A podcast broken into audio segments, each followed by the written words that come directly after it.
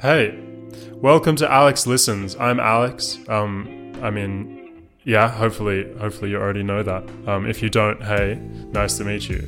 Um, this is my podcast. I talk about. Uh, I don't. I don't even know really. Like, I don't actually. I guess it changes every every few days, but mainly I talk about um, philosophy and race and identity and mental health. Um, normally, I say I talk about nothing, but I wasn't feeling it today. So, yeah. Um, so, uh, if you're enjoying the podcast, uh, if you're listening, this this is actually also being recorded as a video on YouTube, um, so you can watch that. Um, if you're enjoying it, whatever platform you're listening on, please leave a review or something. Um, and it sucks. Like it, it's really awful to have to ask you to do that. But really i think that's what uh like ev- everyone who makes content um is probably aware that like they have to kind of sell their soul in order to stay afloat. Um and i guess this is me doing that. But at the same time like only leave a review if you want to. And you probably don't want to but you should for me. Um yeah. So, um, yeah, also I have a Patreon page if you're enjoying it. If you're really enjoying it, um, you should you should consider supporting it through Patreon because um, Patreon is Patreon's great because uh, at some point um, at some point one ought to feel a need to give back to the people that are creating things. And I'm not talking exclusively about me. Obviously, there are so many people who make things out there, but it doesn't seem like we have much of a culture of patronage or whatever. Um, yeah. Anyway, uh, a link will be in the bio for that as well. Um, cool. So today I'm going to talk about uh, consciousness. And um, yeah, I I'm distracted by there's this big window here, and I've been living in London where there's like no natural light, and I, I'm just so overwhelmed by the volume of light in Melbourne. Even even though it's really overcast, like I I still really have to squint to look outside. It hurts my eyes. Um. Anyway.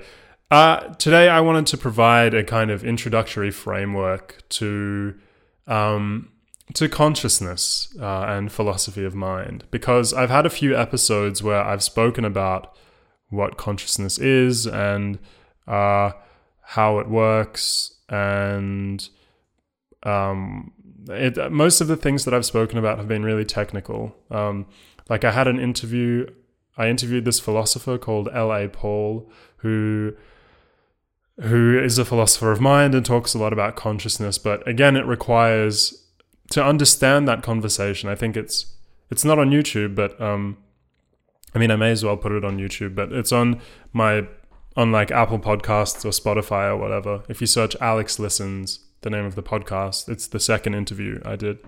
Um, yeah, and yeah, I guess I realized that I was I this thing that interests me a lot, consciousness, was lacking a firm foundation on my podcast. So that's what my intention is today to kind of outline the parameters of consciousness and outline the scope of my of the way I want to investigate it in the future. Um, okay, so question one: What is consciousness? Um, and this, like, this isn't even a fair question for me to be trying to answer because it's just so outrageously confusing and complex. But whatever, that's not very helpful. I should actually try and give you uh, a proper answer. Um, so, consciousness.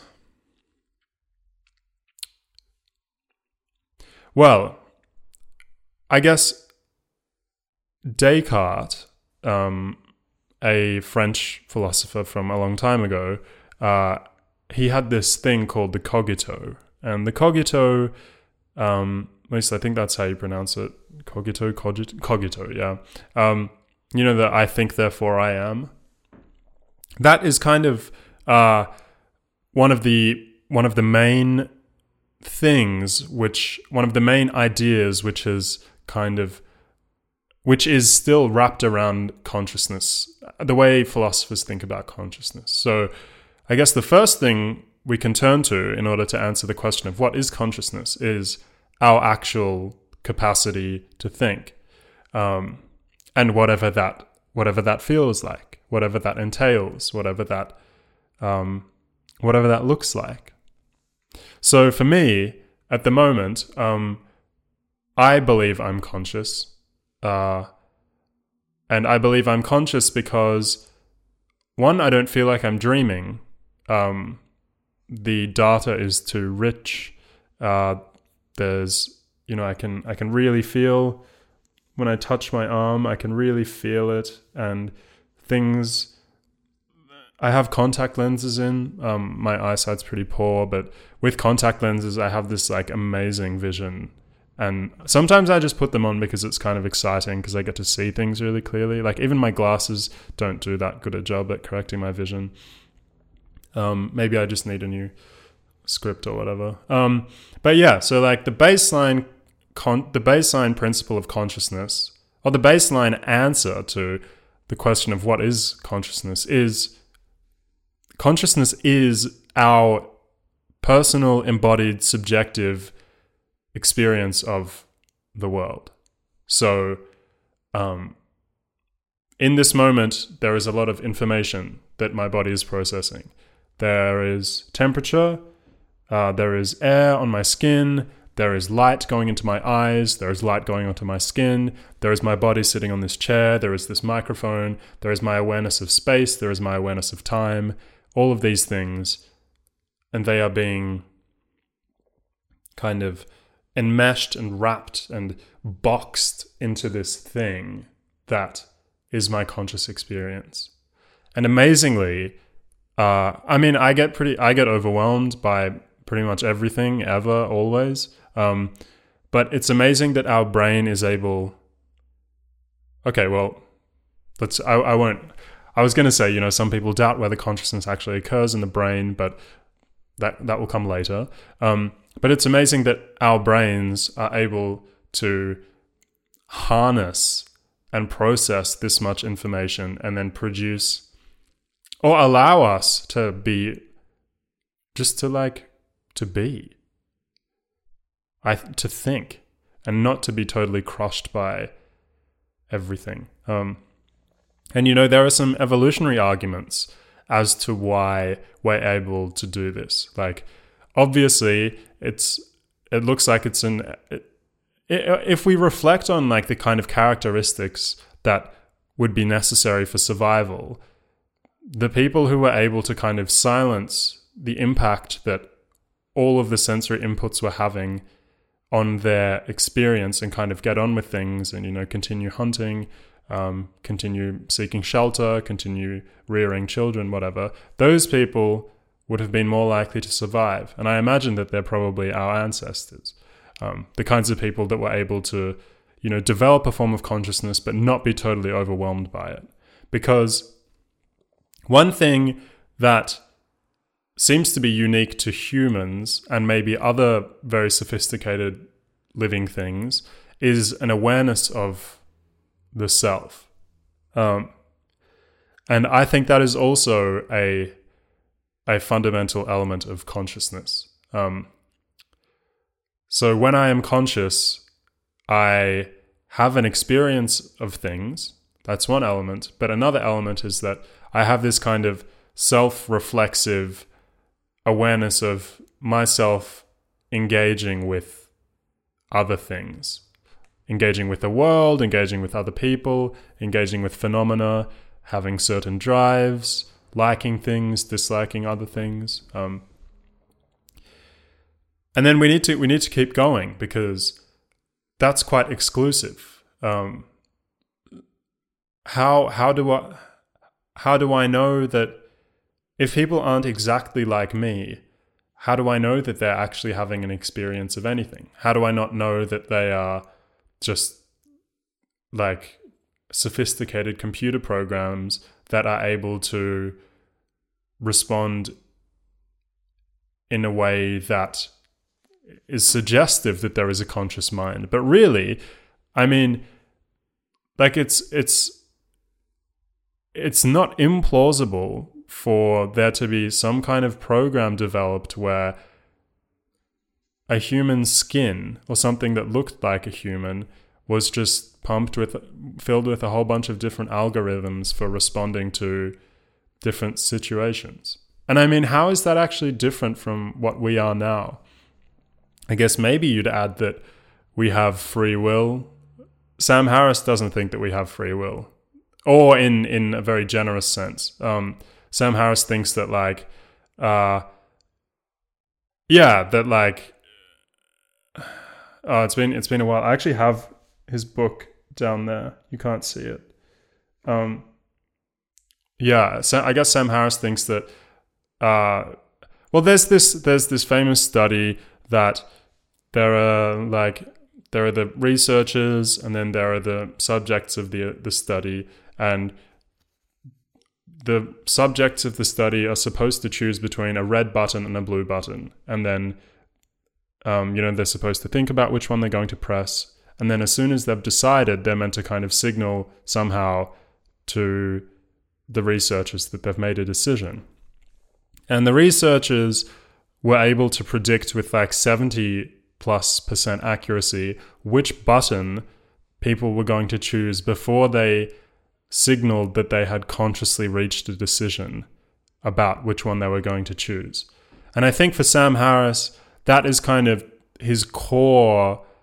At least the videos that I've seen, uh, yeah, I, I don't know. I just, I get, I'm frustrated by his atheism and I'm frustrated by. I'll do. I'll, I'll, probably do an episode on Sam Harris. This episode isn't about Sam Harris. It's about consciousness. But we got onto the topic of free will, and recently I've been listening to Sam Harris talk about consciousness. Anyway, so Sam Harris uses that study to say that like our awareness of our free will, our awareness of actually being free is probably some kind of weird deception where our subconsciousness or something beyond or something underneath something which informs our consciousness that has actually that is deciding for us.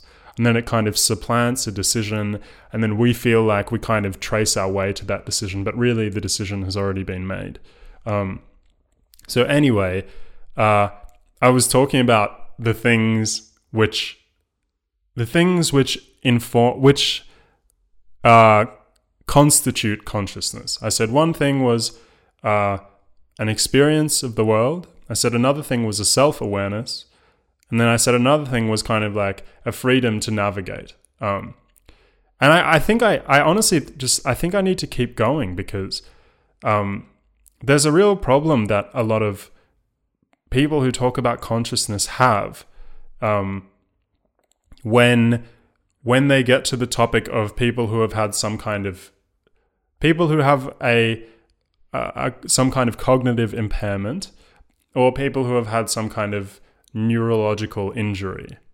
Um, so if you're in a coma and you know your heart is beating, uh, there is um, actually I'm not sure. I imagine that people who are in a coma have like I don't. Th- yeah, they have neural activity. So your heart. Correct me if I'm wrong. Um, as always, actually, one thing that I wanted to say, which I haven't really been saying, is that, and and this goes for all of my podcasts. I encourage all of you to contact me, um, and I encourage all of you to, if you disagree with something, talk to me about it because I'm not rigid. I'm not fixed in my beliefs. Um, I'm very open to, you know, having a discussion about things and and then reconfiguring what I believe based on that. Um, and I think that's a very important way to be. And this isn't me patting myself on the back, but I think the people who I admire the most, my friends who whose ways of navigating the world I draw a lot from, are the kinds of people who, you know, will have a position, but will not be so fixed will not adhere so firmly to that position that if provided with a plausible challenge, they won't engage with it. So, yeah. Okay. Um, so I was saying that the problem that, or a problem that philosophers of mind and people who talk about consciousness have is that if you define consciousness as a thing which requires an experience of the world, self awareness, and some kind of free will or whatever, what about people who are, yeah, like what about someone who's comatose? What about someone who's been, yeah, someone who's been in a bed and hasn't communicated any, hasn't communicated in a way that is normally recognized as interpersonal communication. Um, what does that mean for consciousness? Does that mean that person isn't conscious? Um, yeah, and so this is this is a challenge to like rigid people strictly defining consciousness as something which requ- which requires like uh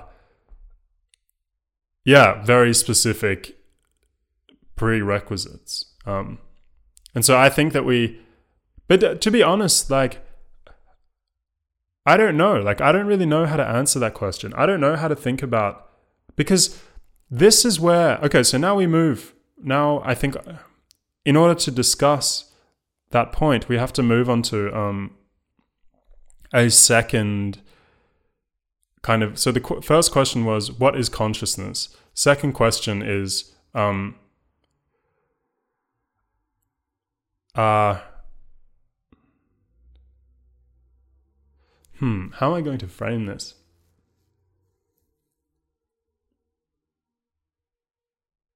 Okay, so I guess there is a problem with subjectivity. Um, and so the first thing that I said when define when answering the question of what is consciousness is that there is some kind of subjective embodied personal experience of the world that is a, a an element necessary for us to say that yes this thing is conscious or yes this person is conscious the the the second thing that I'd like to talk about is how how are we supposed to know whether something is actually experiencing anything or not um, I actually did an entire episode on this. Um, so I'm just going to, I'm not going to repeat what I've already said. You should go and listen to it. It's called uh, The Problem of Other Minds. Oh, no, it's called Does Anyone Else Exist? I think it's like, I don't know, the 18th, 17th episode I did or something like that. Um, you should go and listen to that. That's like one hour of me talking about this entire second point. But very briefly, um, I think there, there are these two different ways of thinking about someone else's subjective experience. The first thing is something called the wow, this is stretching my. Actually, it's not really stretching my memory. I feel like my memory is just deteriorating. Um, there's something called the analogical account, uh, and so I walk up to someone and I say, "Hey, like, what what is that? What does that tree look like out there? Oh, what does this plant look like?" And they say, "Oh, okay. There's like this kind of rosy pink thing here, and then there's like this kind of green leaf thing, and and yeah, oh, there's an ant, and there's a wooden table, um, and the pot the pot is sitting on the table, and then I say, okay, cool, like that's my experience of the plant as well. So it, we're probably having the same experience of this thing. And therefore, I should be able to say that I should have some information about what your experience of this plant is, because I perceive all of those things as well. Um, yeah. So that's the analogical account. And then, uh, there's another thing. Uh, okay, I've forgotten. But um, yeah, so pretty much there's there's a kind of difficult there's this a, it's a gray area the area of subjective experience because i don't have access i can like i just have to rely on your testimony i just have to rely on what you tell me if you lie like if you're a good liar and actually what you see here is blue instead of green but you tell me you see green, but I know that blue is a different color. Um, that's really like that's really problematic. Um, but I have to trust that, you know, when I ask people, "What's your experience of X?" and they tell me what their experience of X is like, I just have to believe that they're not lying. Um, yeah. Okay, so the problem that subjectivity poses for consciousness, just in case uh, I've lost anyone, the problem is that subjectivity subjectivity is entirely personal. Um, and my experience of the world might be very, very, very different to yours, but both of us might still successfully engage with the world. Um, and that's really strange because presumably there is like a baseline shared conscious experience of things. When two people interact with something in the same way, um, presume hopefully, I mean, hopefully, um, hopefully th- there is something intrinsic to consciousness that is being that both these people are deriving from the stimulus that they are receiving. Um, when I say stimulus, I mean the kind of information that is coming into their that is being processed by their senses. Okay.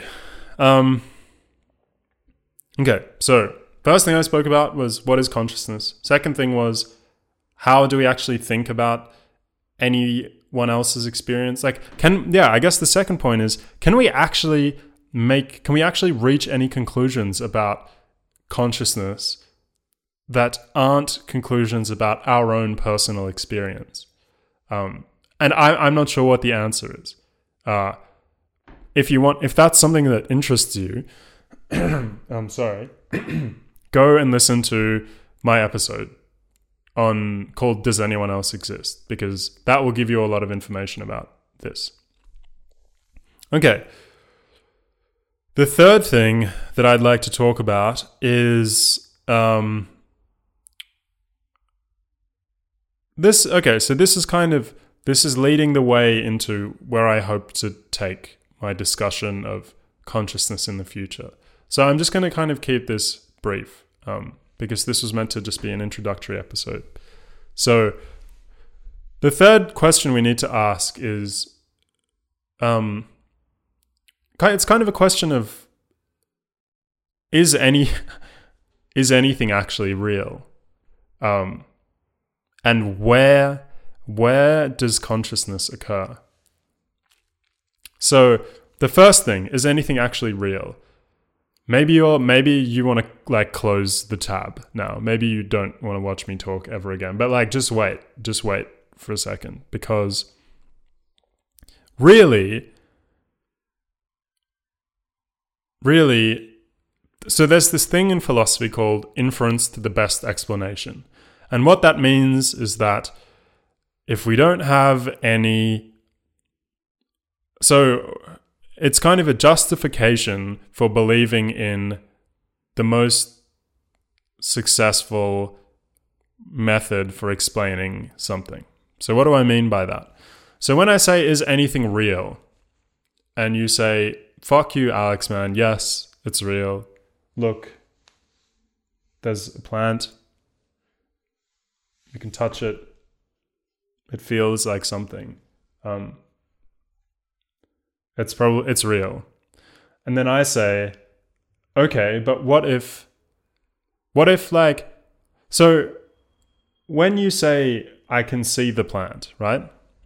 What if I say, okay, but the only way you can see something is if photons go into your eye, they're processed by, I don't know, something, your visual cortex or whatever, and and in order for that to happen, the photons need to land on certain cones and rods in the back of your eyeball, and then there needs to be like uh, like I don't know neurons and shit that fire or whatever, and then there's some kind of image created in your head, and then it's flipped upside down or whatever.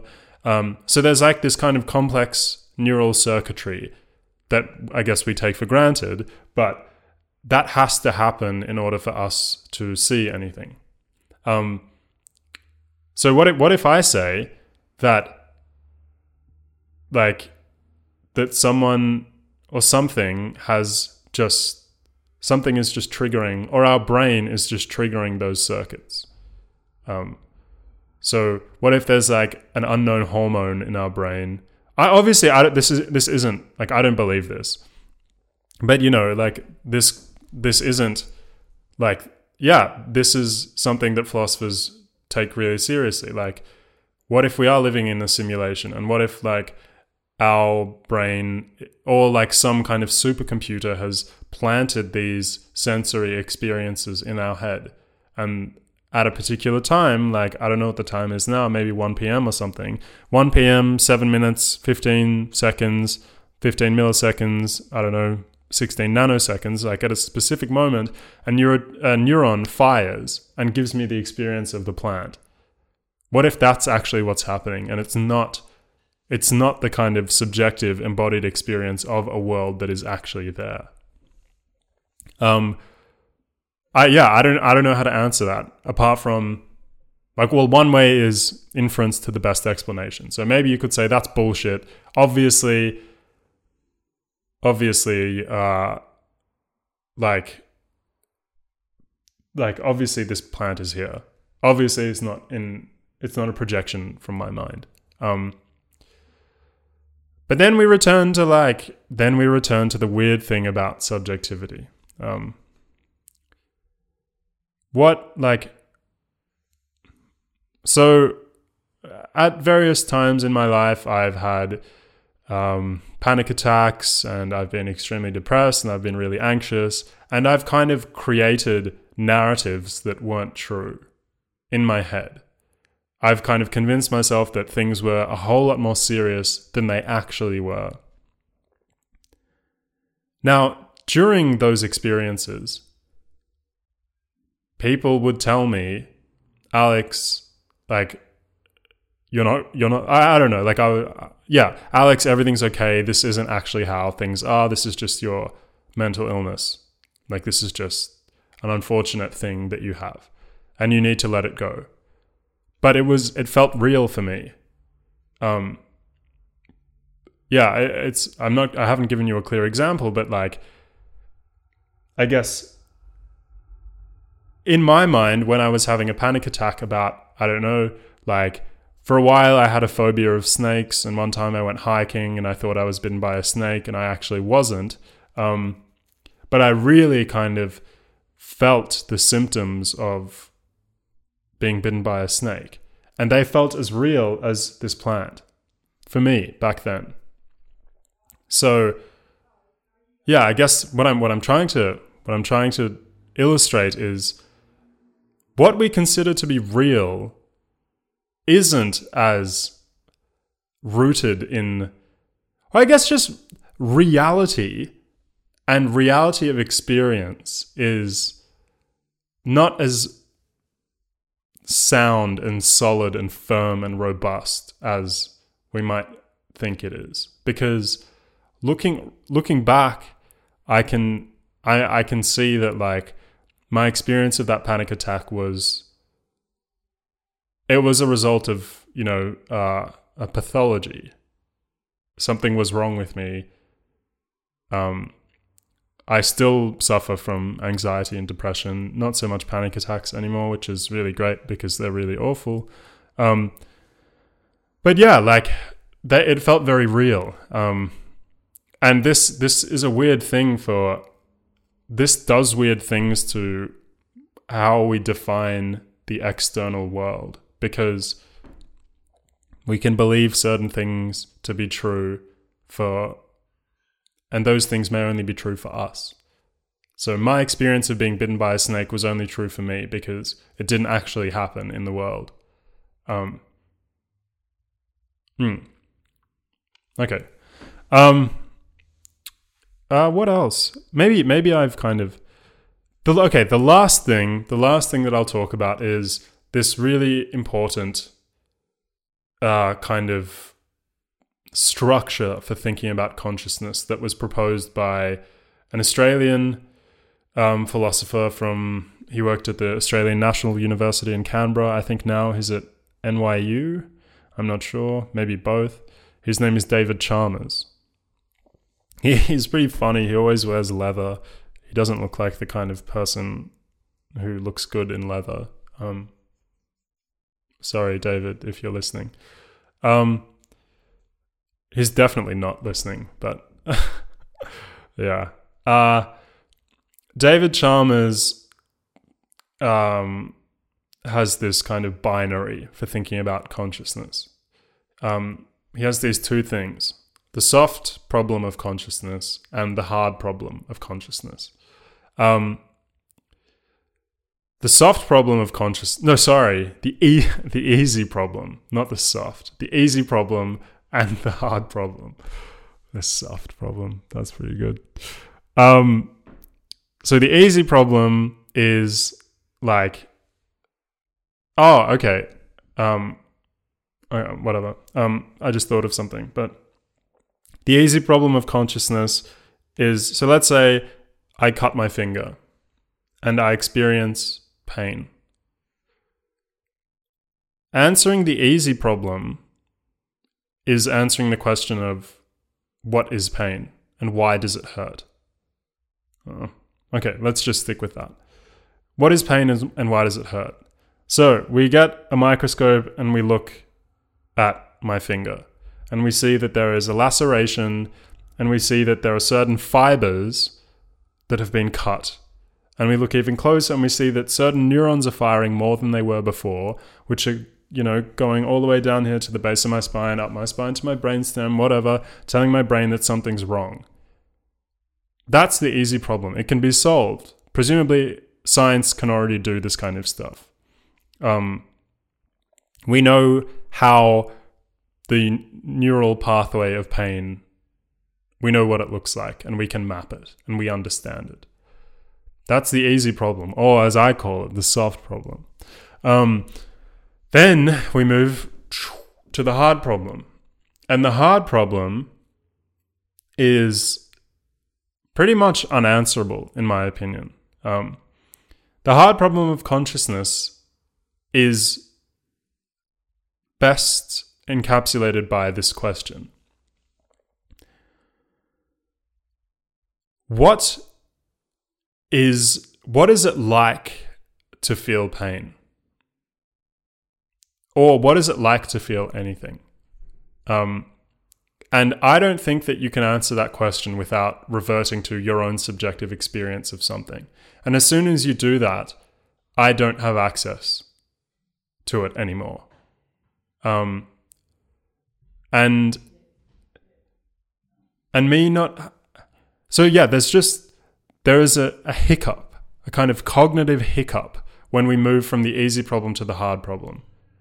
Um, and and the yeah, I, I don't know. I don't know if if that hiccup is something that we can get over. I don't know if we can ever answer the hard problem.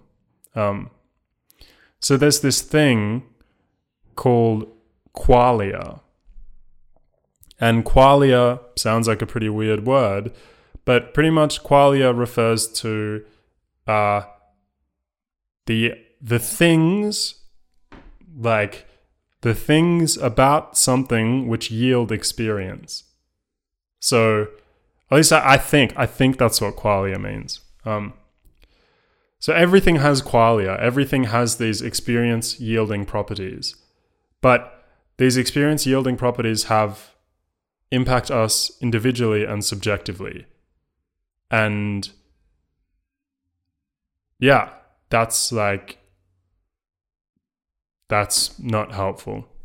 It's not helpful because we want to, well, it's not helpful for science because science wants to create objective, universal narratives to explain how things occur and how things don't. So, as I said before, the easy slash soft problem, it can be answered. Oh, sorry and can be answered by science because science can create a map of anatomy and of physiology. And it can explain what receptors are present. I think they're called T fibers. I'm not sure. Actually, I think they are called T fibers. They're the things that fire the neuron, the fibers that fire when they are damaged, and they communicate pain. And like, if you rewind five minutes, you'll see that at one point I said that I asked the question of when I was saying how we can think about the hard problem, I said, why do we experience pain at all? And then I kind of paused and I looked out the window, as all poor philosophers do. And the reason why I did that was because we don't even really have, I guess we kind of have some answer to that question of why we feel pain. Because I think it's an evolutionary answer. We feel pain because if someone puts their foot in a fire, it's going to impair their engagement with the world um, and we don't want people to be putting their feet in fire. And so we need to develop something, a kind of pathway which m- prevents us from doing that. So it feels really bad when you put a foot in a, in a fire. Um, don't try it. Just believe me, it feels really bad. Um, yeah. Okay. So I think I think I've given you so much information. Ah. Um, I hope it was helpful. I hope now you have some kind of basic. Uh, actually, that was pretty sophisticated. I think. Um, I hope now you have some kind of. I hope now you understand some of the main questions about consciousness. Um, yeah. So if you enjoy the podcast, let me know. Like the video, share it with your friends, whatever. Um, support me on Patreon if you want. You should. Uh, leave a review on iTunes. Subscribe on YouTube. Whatever. So many instructions. I'm sorry. Yeah. Cool. Um, see you soon. Bye.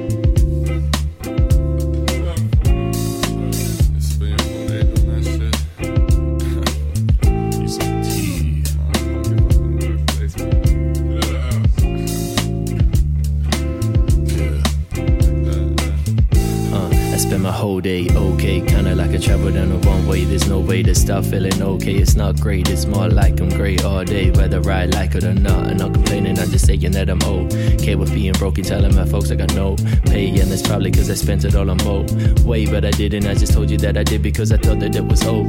okay to lie. Like, why should I care if I'm not what you like? I'm more Rick and mortified. Yeah, the more I say I'm okay, the more I feel you feel okay. Okay, yeah, you don't understand my vocab's okay. You know I don't play with my weight. Save my rose for some other day when I don't feel okay. I just drink OJ. So I got ambition.